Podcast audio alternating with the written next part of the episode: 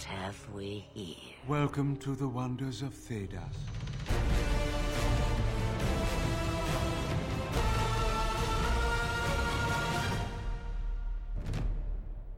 Welcome to the Wonders of Thedas podcast, your one-stop shop for all your Dragon Age role-playing game needs. My name is Ren.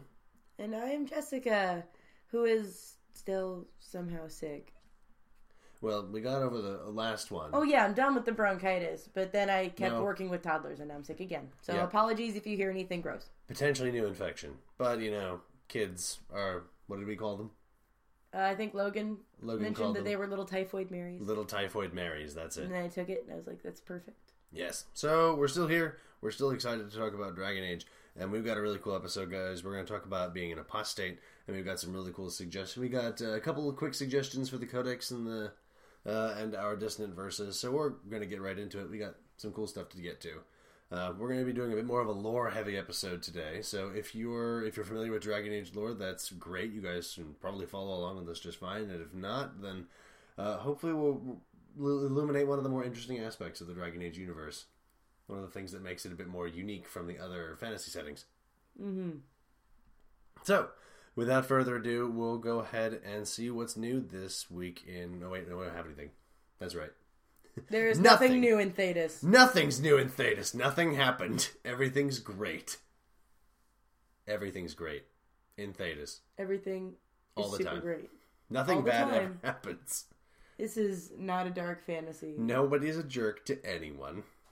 Beautiful. There were unicorns. There were unicorns, and I guess that would be something that happened in Thedas, so maybe it didn't happen. You know what? It was griffins. Let's move on. We missed the griffins. So I guess instead of talking about griffins, we're going to consult the Codex or something. Yeah, I guess. You can ask me questions if you like.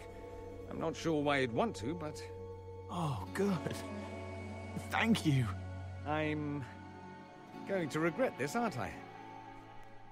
Welcome to the Codex. We've got only one question this week, but it is a good one. It is one that we've been thinking about, and possibly we'll probably bring up again when we talk about house rules or about a sister game called Fantasy Age. But and I really like this question. It is a good one. It is a good one. So Percival on the Green Ronin forums had a question for us. It is asking what we thought of the common house rule that links mana points to the willpower stat rather than the magic stat. I understand that the Fantasy Age system works this way, and it also relates better to the video game. It seems to be one of the most widely used and common and recommended house rules, and it is important to decide upon straight away as it affects character generation. Its aim is, of course, to make magic stat less wholly dominant for mages. End quote. Sorry. I didn't realize you were still quoting. That's okay. But, end quote, it's a good suggestion. It is a very common house rule,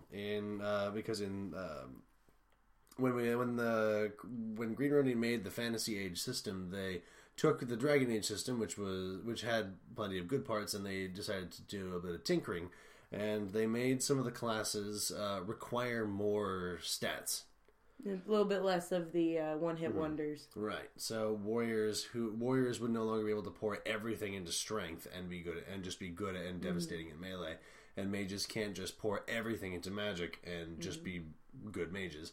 Which would just be way powerful mages. They had to spread it out a little bit to give you a bit more decision making. Yeah. Now I'm still gonna hold that anybody who doesn't play with loaded dice should still be bumping willpower because bad things will happen. But there are plenty of people who do not and who like to ignore willpower so that they can just bump magic and then throw a bunch of blood around and do what they do. And that is one reason why I really do like this house rule. It is a good one. I'm glad that we're not using it right this minute simply because I don't want to have to revamp my character. Right. Yeah, it's definitely not something to introduce it later into a game. Yeah, it's something you'd want when you're 16 levels in, you may not want to switch things up. Might be a bit too deep. Yes, but when you're starting out, I think that's a brilliant idea. Definitely, yeah. Fantasy Age, of course, they do away with magic. Magic is not a stat. Instead, what they have are intellect. They have intellect because they also kind of take the magic stat and the cunning stat and they smoosh them together into a stat called intellect, which is what you use for spellcasting. How smart you are. Mm-hmm. It determines how good you are how smart you are, and how good you are at summoning arcane forces or divine forces, depending. You know, the Fantasy Age makes no assumptions about where your magic comes from. But they use willpower for determining how much mana you get and for how powerful your spells are. You use mana, you use willpower instead of your intellect for determining what your spell power is.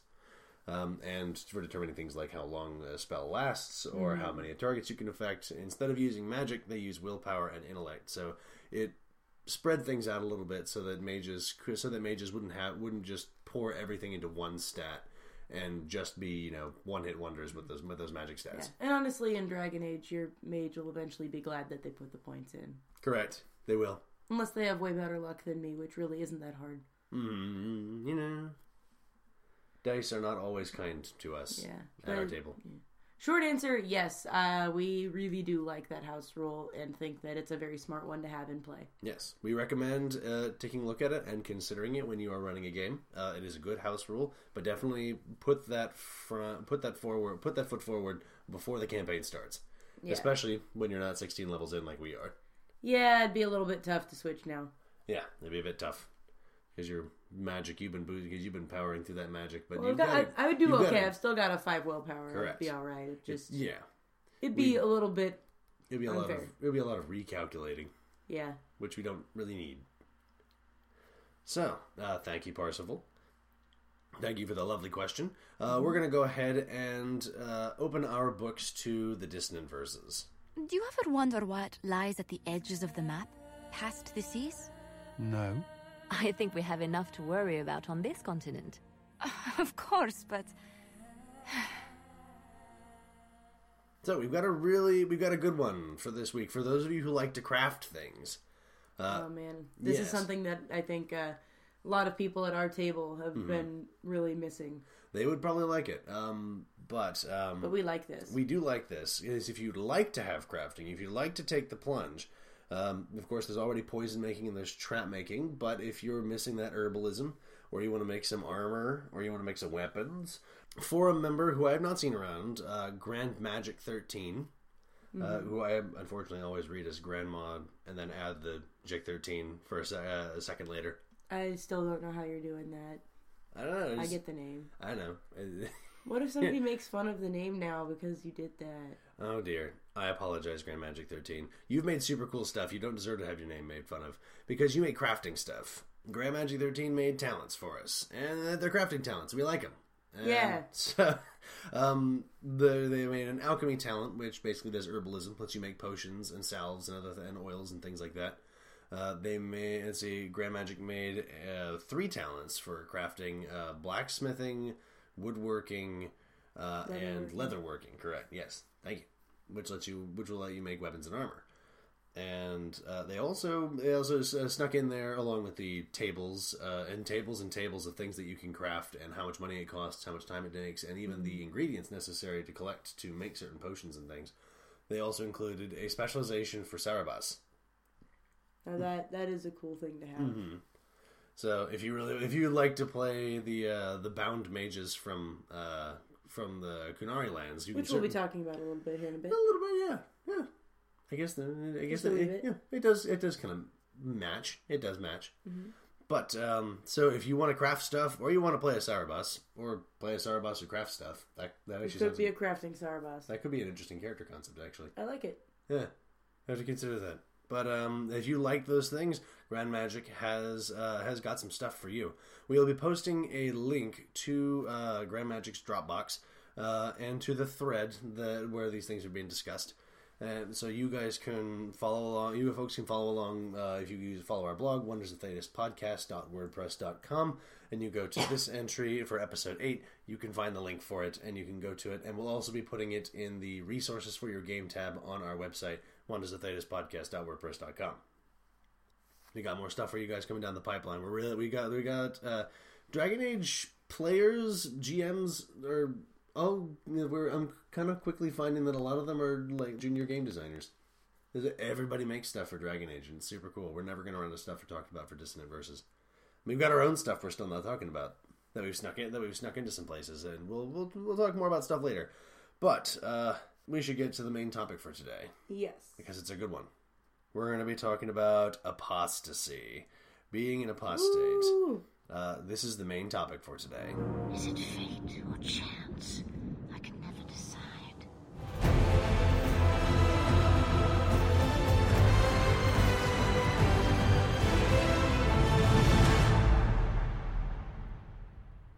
So you're an apostate. Turn to pages 13 and 14. It kind of goes across two pages about to learn about the background of apostate. We're talking about we're talking about a background. We're going to be going a little bit more into the lore, a little bit into the crunch, but we're going to talk about what it means to be an illegal mage. So I was going to ask the room what's an apostate, but I kind of answered the question. Yeah, well, I would say that the easiest way to sort of identify an apostate specifically in this game, in this setting, you know, there are mages of many different types. If you are a mage that cannot use your magic without having trouble or getting arrested or something like that, you technically qualify as an apostate. And before the game was completed, this was pretty much the only way to play a non-circle mage. Yes. Now that the game is completed, if you are, for example, a Dalish mage or a Qunari mage, a Saarebas, then, or a Tal Vashoth, then you can take... Did you say the escaped elven slave part? Oh, not yet. Yes. We're getting there. Okay. You can take the Dalish elf and the Tal Vashoth backgrounds, and those will work pretty well for you. They allow for any type of... Yes. Any of the three classes, so... Mm-hmm. You still will be an apostate as regards much of the lore and the fluff that we're talking about. It will still apply to you, but you will be using technically a different background, crunch-wise. Yes. You could also probably use the Tal Vashoth one, I guess. If you wanted to, you could use Tal Vashoth for Circle Mage, maybe. I mean, yeah, I guess you could. You'd probably need a different background table, and GM tried to make a little something for you. But... And the one other class that really, he was just talking about a little bit, background that makes you an apostate that has its own sort of background itself would be the escaped elven slave from Tevinter. Yes. It is possible to be an escaped mage, which means that, you know, it doesn't matter how bad your life was in Tevinter, if you're casting magic and you're somewhere in not Tevinter, chances are you need to stop doing that according to the Chantry. So you would still also qualify for all the things we're about to talk about. This is the circle of trust. You will notice you are outside of it. That is more or less the entire experience of non-circle mage. So the apostate is a dangerous but an exciting background. This background fits the rebel mage, the hedge mystics, the mages raised away from a Chantry, a circle of magi, mages in non-Andrastian cultures, or any other mage that is not in a circle. What apostate means may change from culture to culture. In Andrastian lands, it represents illegal mages outside of a circle tower. In non-Andrastian lands, it's a bit more of a broad background.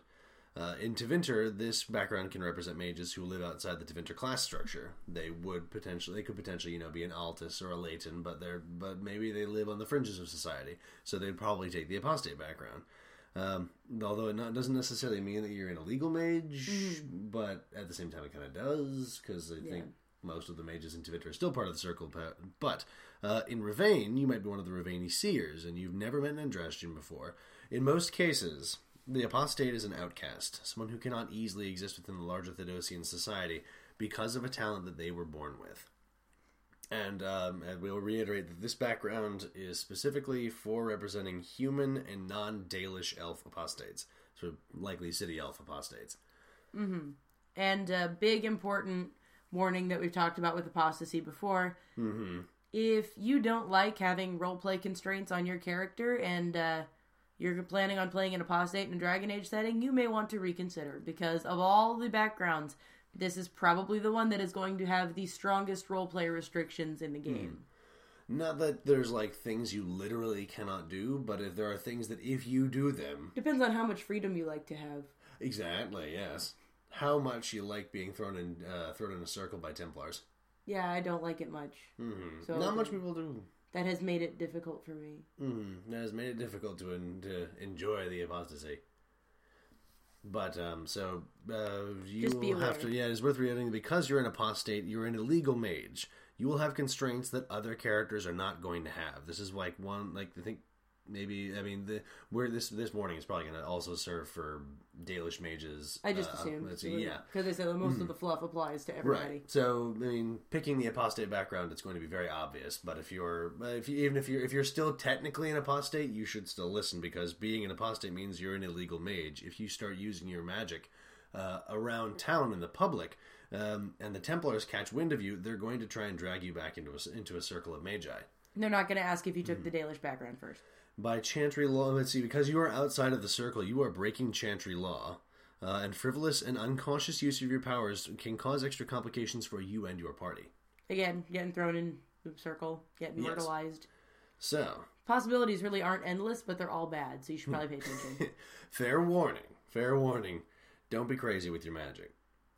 So. Or do, and don't expect to live very long. Correct, yes. So, as just potential examples, there are a couple people who we, from like the video games and from the books, who we suspect probably have this background. Solus from Dragon Age Inquisition likely took this background. Dalish though. Well, he says he's not Dalish. Oh yeah, that's right. He even keeps trying to be nice to the Dalish folks, and they keep running him off because he does all that spirit magic. Yeah, you know what is the deal? Nothing wrong with spirit magic. Spirits are spooky. Whatever. Morrigan from Dragon Age Origins definitely took the apostate background. She is the apostate background. She is the apostate background. You're right.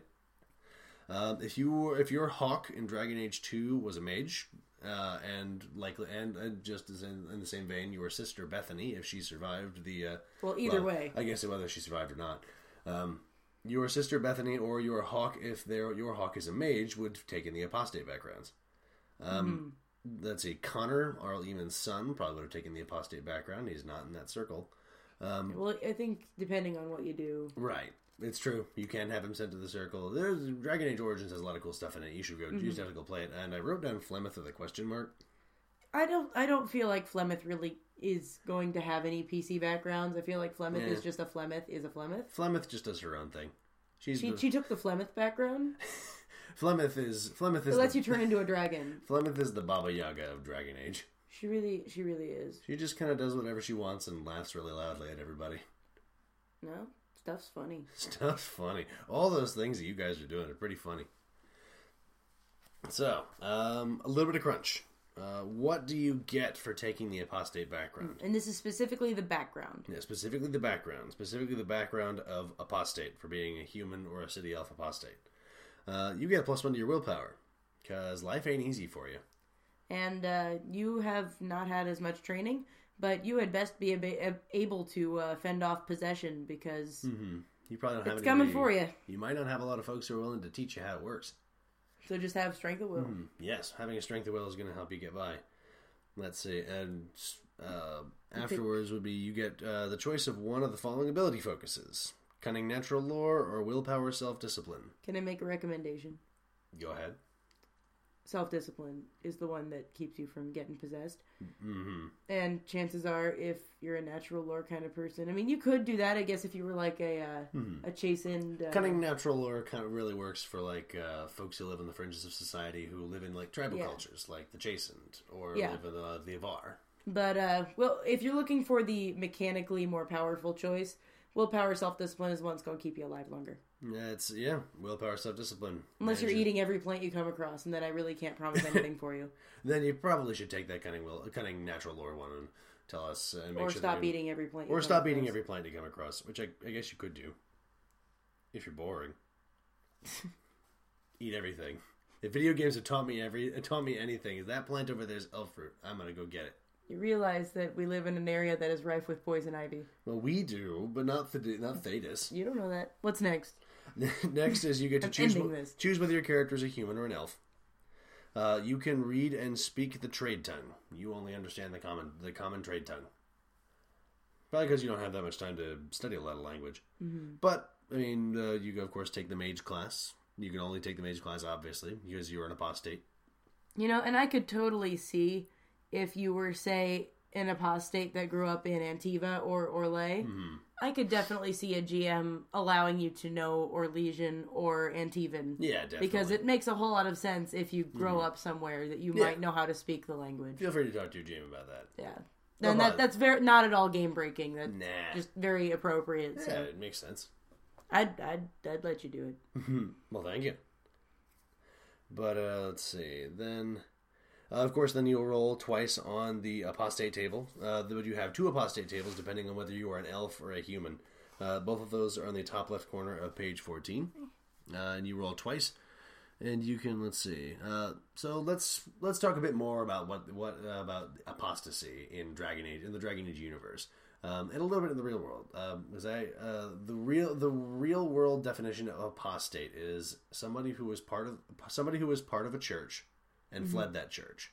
Yep. Like somebody who was actually like a brother or a sister or like a cleric or somebody who was actually had like a rank in that church and left. It kind of matches in Dragon Age because you have a rank in the church whether you like it or not. Whether you like it or not, because you can throw fire out of your fingertips. You're a mage. Yes, and as you may well know if you know anything about Thedas, in most parts of Thedas, being a member of the believing in the Maker is not so much a choice. Not always, as it is a thing that you will do.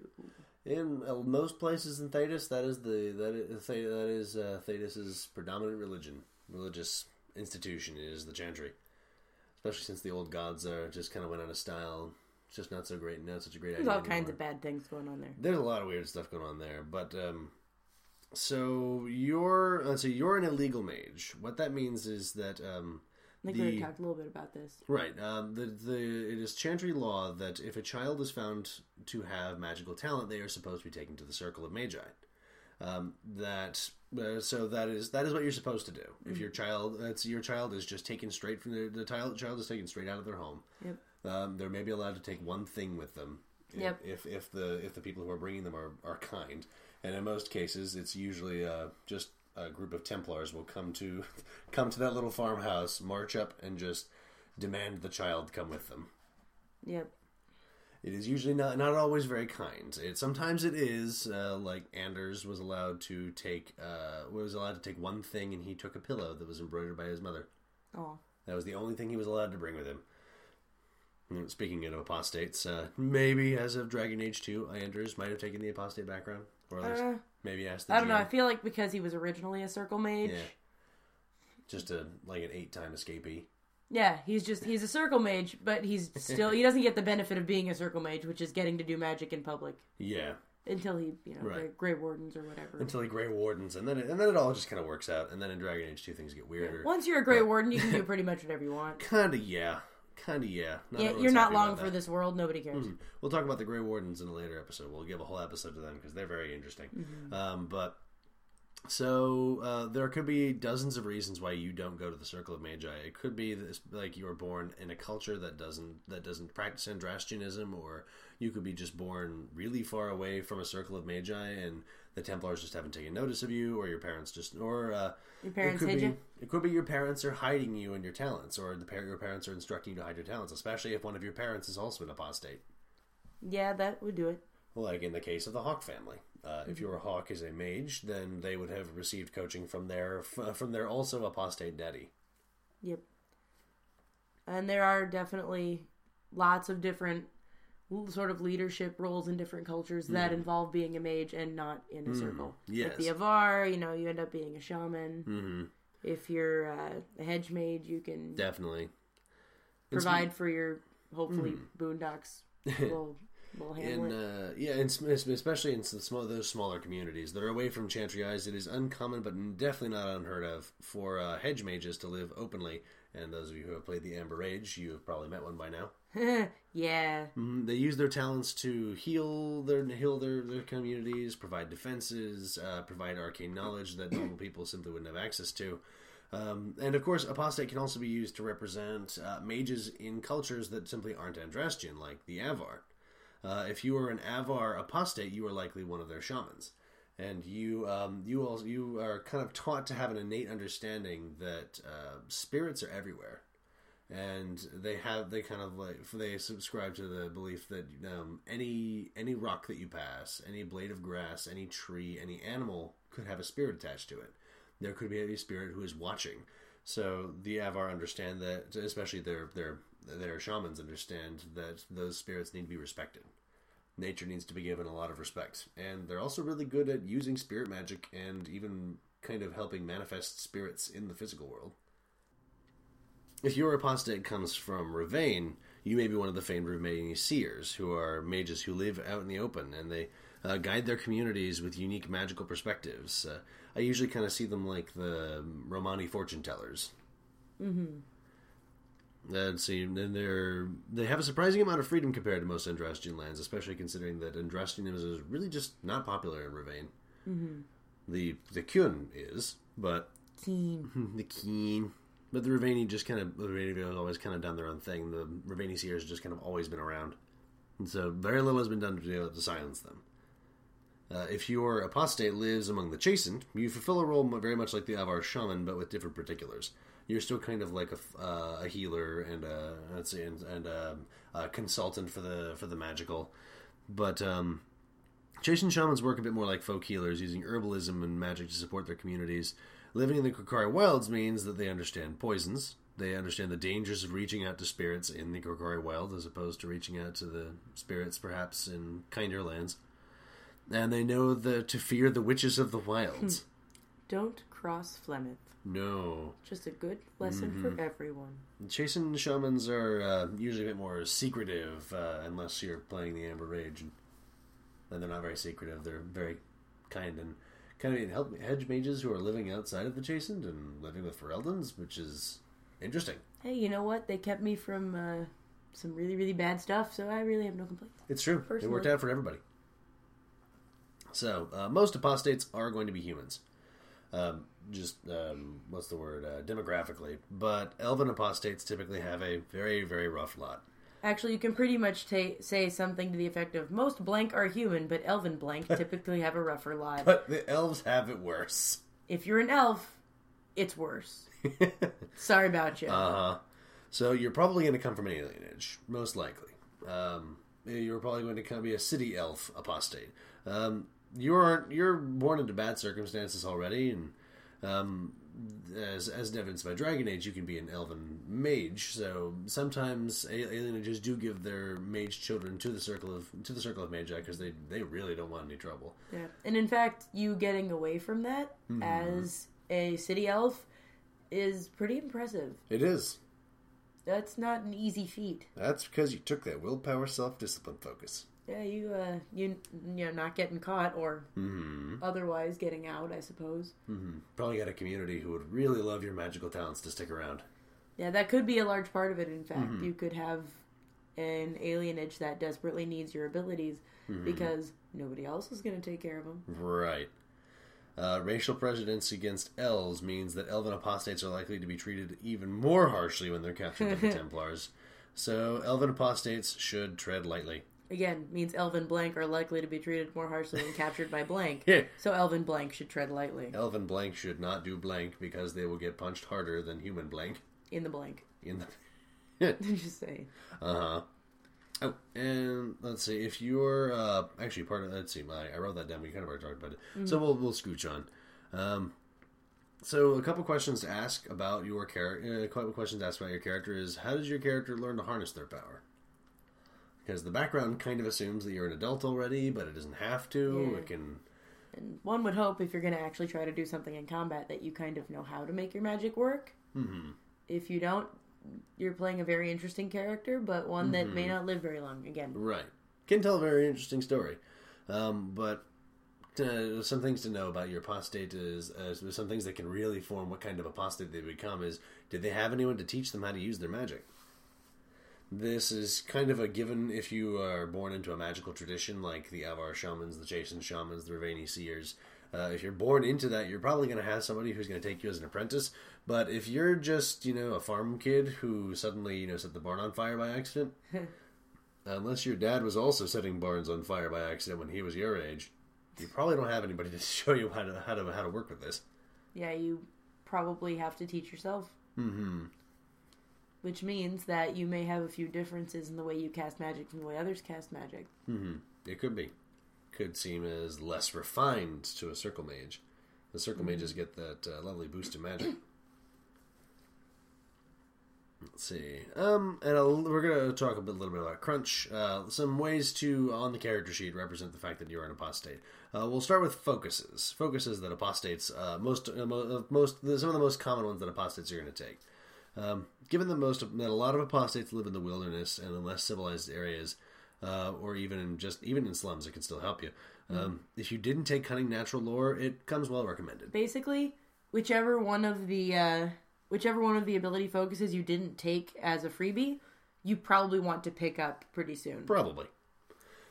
Speaking of one of those freebies, willpower self-discipline. My God. Just do it. Get it. It's going to save your life. Especially once you start getting past level 5 and start casting bigger spells. And, well, you don't even need to be past level 5 to be casting big spells. Yeah, pretty much. You could really try and do it, I guess, at level 1 if you really wanted to, and if your GM lets you. If you really were just tired of being alive, I guess. You know, this whole not being possessed thing kind of Target stinks. Number 21. Here we go. I can do it. Inferno! Abomination. Many apostates will take focuses that aid in wilderness survival.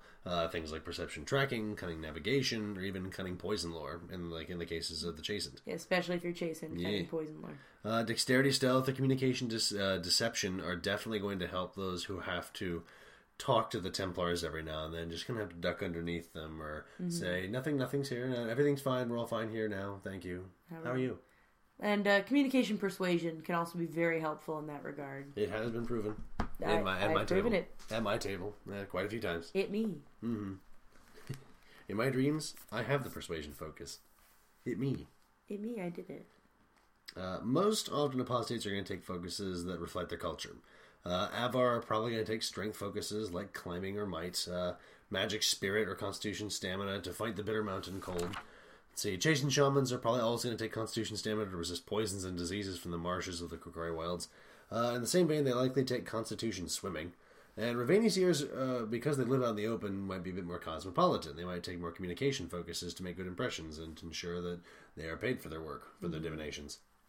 And oftentimes they are, they're paid for that job in particular, and so they may take, I can't remember the name of it, the one that gets you money that I'm clearly not going to be doing anytime soon. The communication bargaining? Bargaining, that's the one. Yeah. I don't do much of that. There's about communication gambling probably get you money. That'd be interesting. To spend money to make money.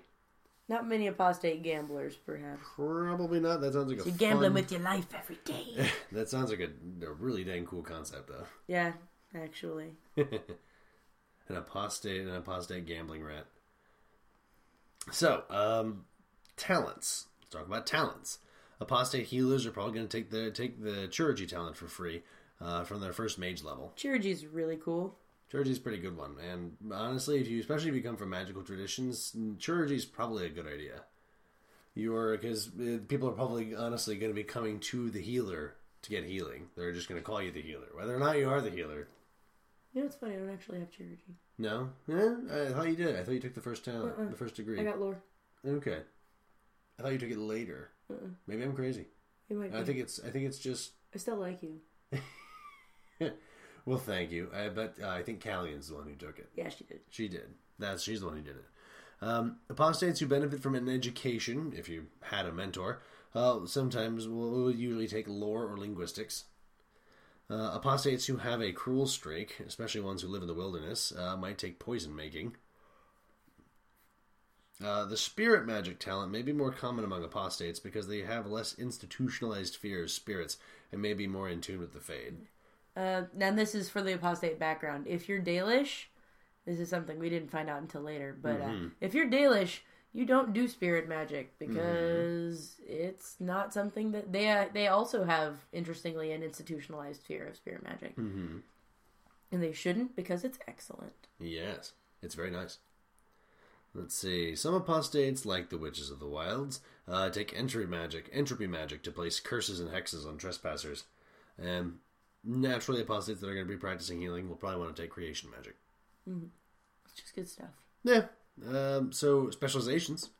Apostates who regularly deal with spirits might end up taking that spirit healer specialization. Especially if they've, got that chirurgy and that creation stuff, and they're working as the hedge mage healer. Spirit healer is a really good way to go. It's nifty. Mm-hmm. It really fits the apostate. The Witches of the Wilds, including Morrigan and Flemeth, will take the shapeshifter spec because it's a bit more of an esoteric art that you're really not going to learn in a Chantry circle. Yeah, no, Chantry circles aren't going to teach you that. No, so it's more obscure. So apostates are the ones who are most likely to learn how to do shapeshifting. And there, of course, is the one particular kind of specialization that apostates are usually assumed to be doing. Yep. Whether or not you actually do it, everybody thinks you're a blood mage. Everyone thinks you're a blood mage. Some mages, blood mages, will get desperate, and especially if they start getting cornered by the Templars, then they may think that that's their only option, and it's a powerful option. It is, but if there is one type of character that's going to have an even harder time getting around than the apostate, oof, it's the apostate who's using blood magic. Oh, yeah. That's going to come as the elven apostate who's using blood magic. Oh, man. Because, sorry, you're an elf. Nothing's okay anymore. So those would definitely be specializations that you're going to see on apostates more often than... Or more often than not. That's definitely. It's a big thing. So just some suggestions, possible goals that apostates might have.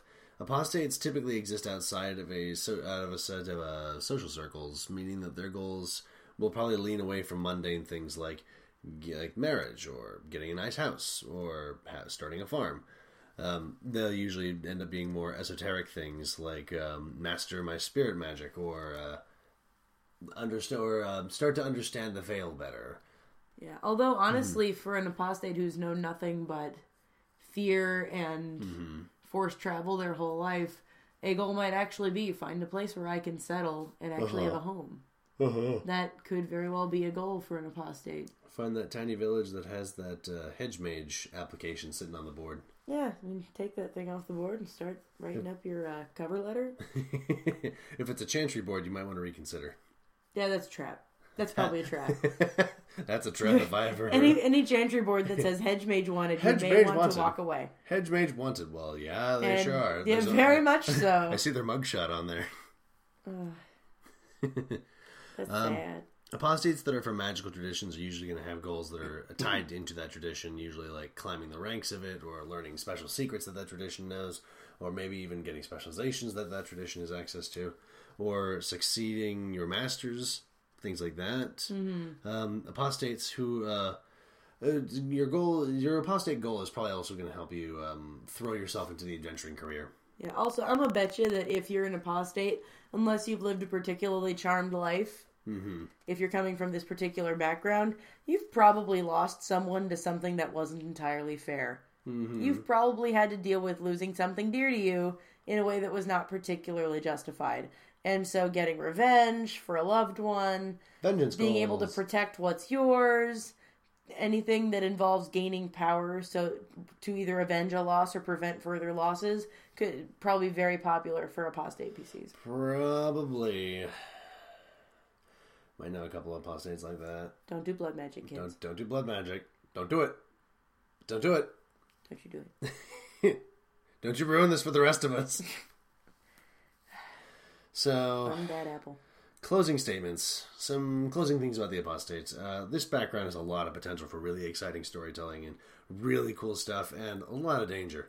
And it can be a huge pain in the keister if you're in the middle of town and everybody else gets to fight, and you have to sit there and pretend that you actually meant to bring only a staff to a weapon fight. And no armor. Enjoy your lack of armor, because you're not going to be wearing rock armor around town. Definitely not. But the if you really are wanting to do something like this, I can tell you from experience, being able to even have that difficulty and try to work around it can be fun in and of itself. It can be. You can tell some really cool stories with apostates. Being an apostate is one of the more interesting things about being in a Dragon Age universe. Yeah, it's a huge part of how magic is perceived and dealt with in the communities. Magic is scary. And they created the circles of magi in order to control the people, to control people who can use magic and to make sure that regular people don't get hurt. You can't control me. No, can't control me. I'm an apostate. I don't follow your rules. I don't have to follow your stuff. I don't have to do what you tell me. Yeah, so if you don't want to do what people tell you to, you should be an apostate. Yeah. Rebel against the machine. Fight the man. Fight the man. Fight the maker. Fight the maker. Fight the maker man. and his wife, Andraste. Yeah. Poor Andraste. Andraste got a bad rap.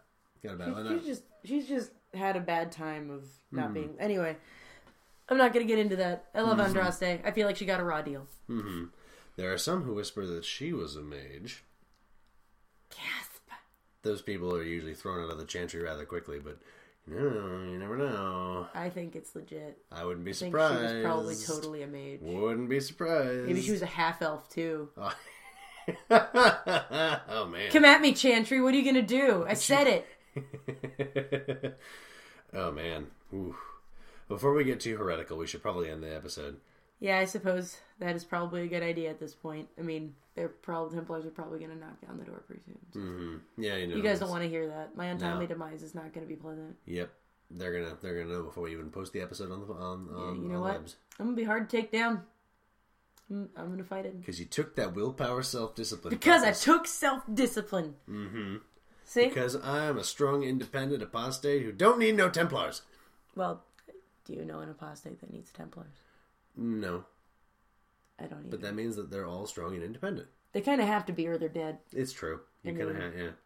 It's a hard knock life. Yeah. For mage.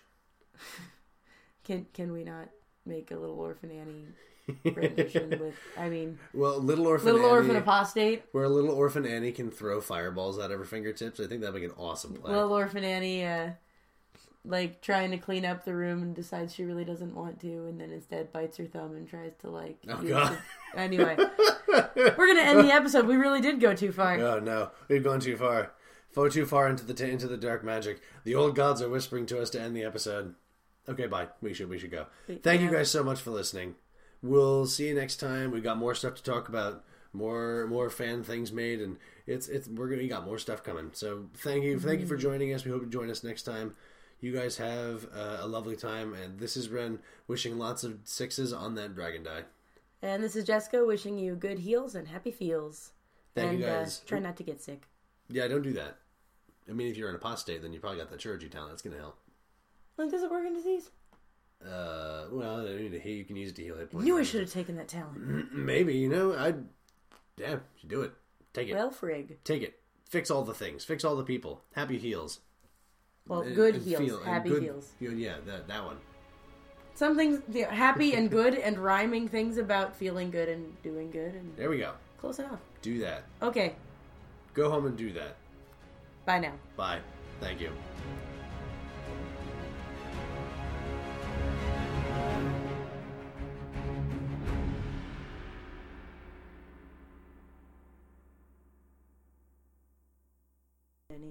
Don't worry about it.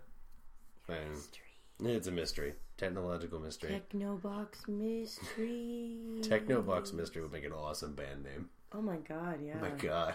Technobox mysteries. Get on it. Should this be the post show? The pre-post show? Dang it. What can you do?